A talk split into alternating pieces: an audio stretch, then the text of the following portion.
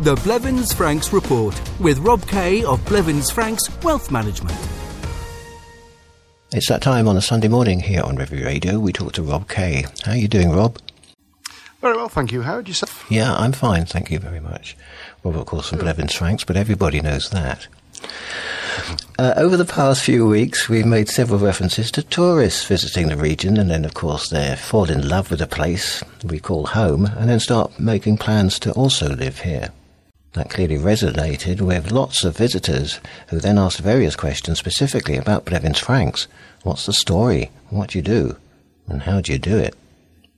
However, before we lift the lid on Blevins Franks, what news, financial or ever, although there's little in the summertime, I guess, caught your eye this week?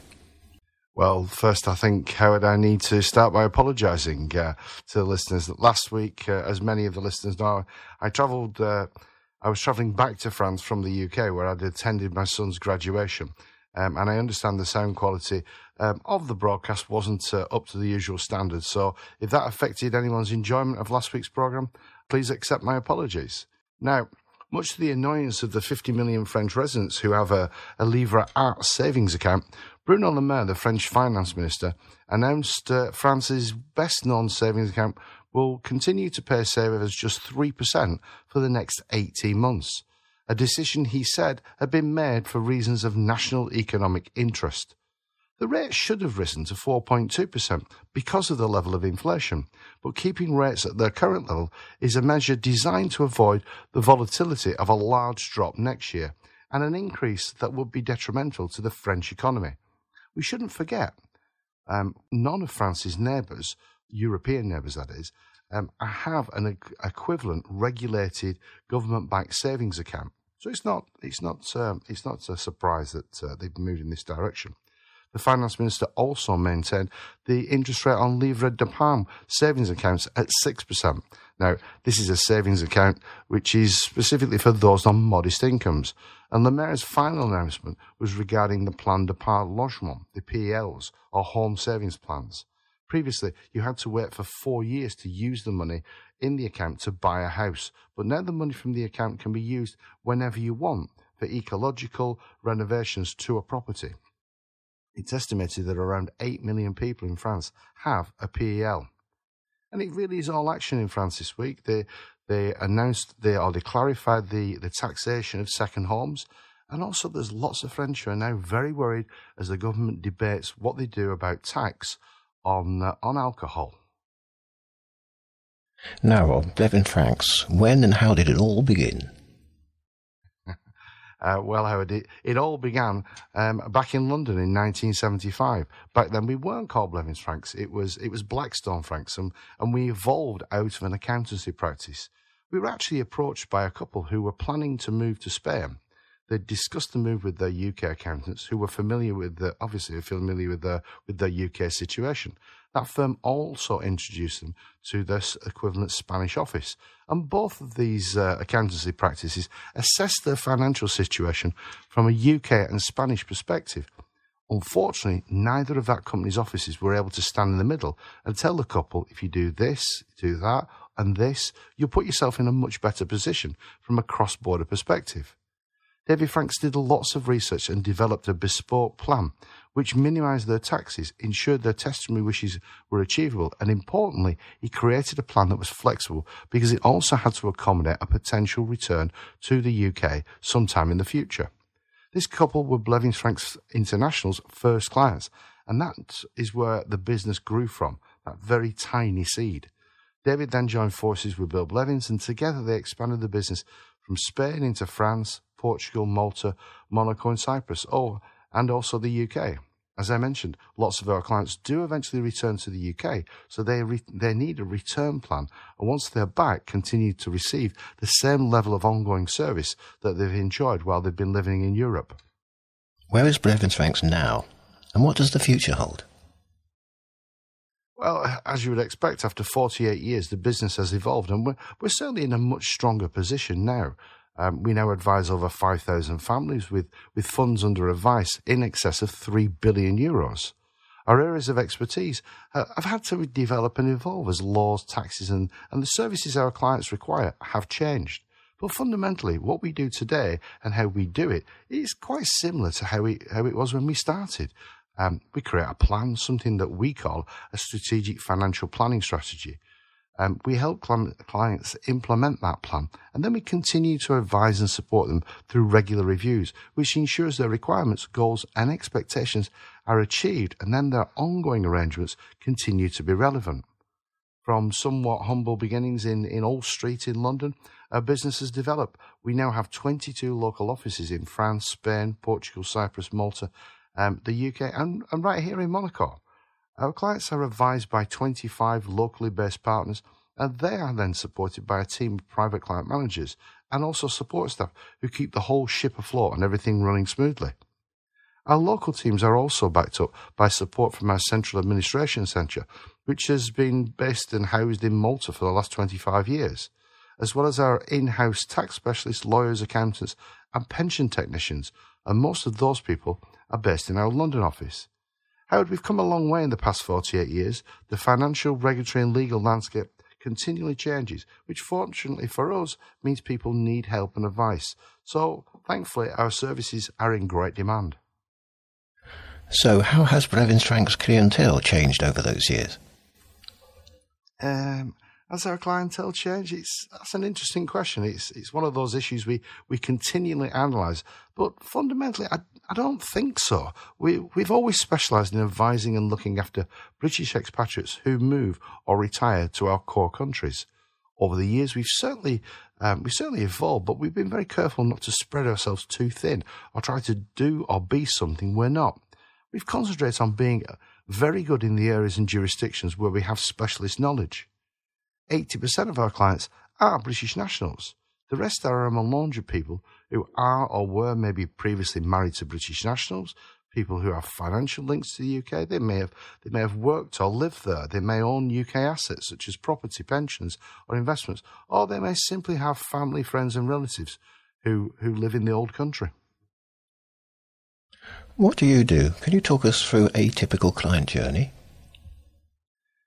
Yeah, the, the, the starting point uh, where we begin, uh, as as you described, the Blevins Franks' journey usually falls into one of four categories. Those who are considering a move to France, those who've decided to move, those who are already here but now realise they should have done some planning before they moved, and those whose situation has or is about to change. Maybe they've received an inheritance, Maybe they've been working in France but they're now about to retire, or those who've now decided to make some fundamental changes to the way that they live.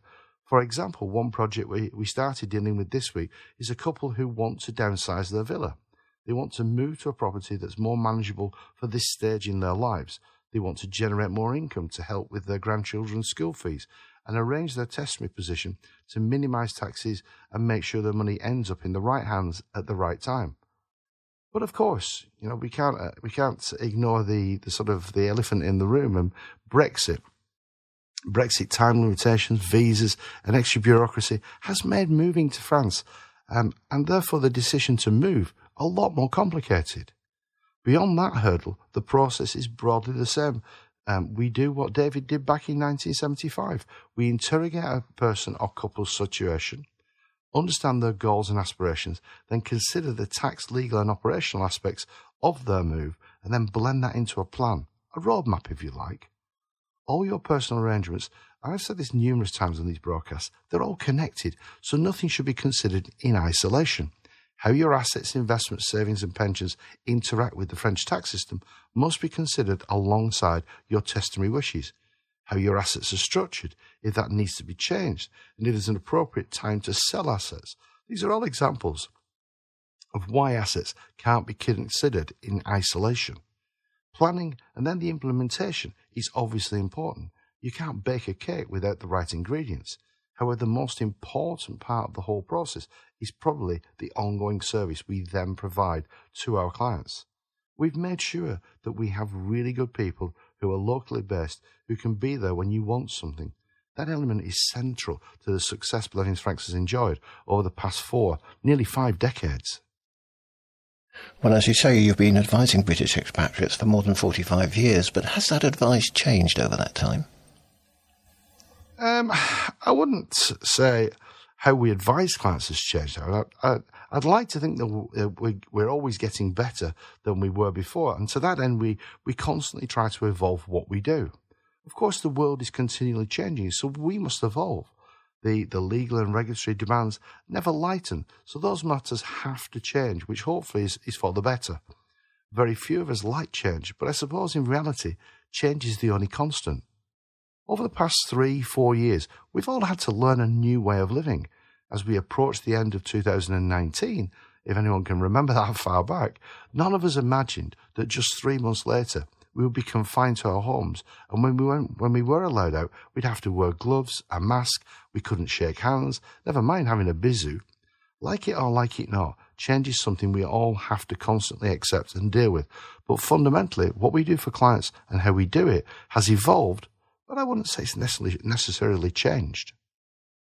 Do you see changes in the future for Blevins Franks or for British expatriates? well, Blevins Franks has, has no intention of going anywhere soon. We've been around for nearly 50 years and there isn't anything on the horizon to say we won't be here for another 50. People's questions if, if we would actually have a business uh, the other side of, of, Brexit, but, but in truth, the opposite is, is the case. Our business model has benefited from the fact that people now need more advice, not less, which is fantastic for us. In fact, we're about to embark on a, on a quite ambitious expansion pro- program. So, so if anyone out there has uh, has the right qualifications, or they know someone who has, and they would like to work for Blevins Franks here in France, in Spain, or in Portugal, feel free to get in touch. We're, we're on the lookout for good people. From a client perspective, from a client perspective, laws and rules will continue to evolve. That won't change. Why would it? Tax authorities need to fund the government's coffers. So, yes, the one thing I do expect going forward is change. The important issue is we need to be aware of what it is and what has changed. Where possible, avoid the changes that would or could adversely affect us and always be on the lookout for opportunities, which historically Blevins Franks has been very, very good at. So, when someone moves to France, what would you say are the most important financial issues that they need to be aware of? Um, although today's broadcast has, uh, has been all about Blevins Franks, which is what, what uh, a number of listeners wanted, what we do and where we've come from, um, I think the, the, the, unexpected consequence has been how we cope, how we manage, and how we find a way to, to prosper and evolve while everything around us continually changes. I suppose this is the most, probably the most important message I'd like people to take away from this morning's program. We might think our financial affairs are the same as they were, which they might be, but things that affect them are constantly evolving, and that won't stop. In fact, from a fiscal and legal perspective, over the past few years, we have seen more dramatic change than probably any point in recent history. The Brexit transition period passed in the middle of the pandemic, so we're still seeing the true fallout if you pass through Nice Airport since the summer holiday started and queued for passport control, you'll experience one of the consequences, unfortunately. Brexiteers probably never envisaged uh, the queues as long as I've been I, I've seen recently at Nice Airport. If you've gone through Nice Airport, you'll also have seen all the equipment that's been installed for the EES system, which is again due to come into operation early next year. Also, those loose ends are still to be resolved on many fronts, I suppose. But as they as they are, and as they will gradually be more and more impact on our lives, especially if we have cross-border assets or travel between the EU and non-EU jurisdictions such as the UK. When taxes change, those changes rarely directly benefit taxpayers, and temporary tax changes usually become permanent we need to be aware of tax freezes and the reduction in tax thresholds, as we've seen in the UK, or the introduction of, of, supplementary or additional taxes, such as increases in social charges, as we've seen in France over the past 15 years. Bespoke strategic financial planning is a complex business, Howard. If any of the listeners would like to discuss their personal situation and maybe get a better understanding of how a bespoke plan could benefit them, I would suggest that uh, you ring the local office and speak to one of the Blevins Franks partners. Um, the best way to do that is to call our main French office, and the telephone number there is 0493 001780.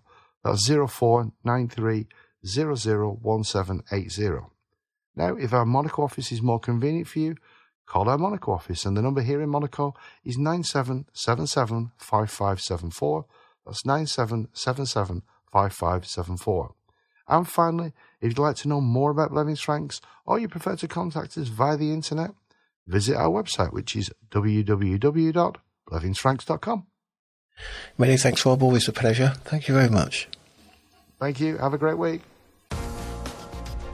The Blevins Franks Report. If you would like more information on any of the topics discussed in this programme, contact your local Blevins Franks office on 0493 1780 or riviera at blevinsfranks.com.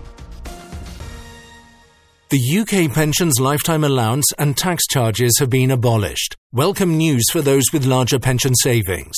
A future government could, however, reverse this move, resulting in limited opportunity to take steps to protect yourself. Blevins Franks provides wealth management solutions for British expatriates in France and can help you explore pension opportunities. Call 0493001780 or visit blevinsfranks.com. That's blevinsfranks.com.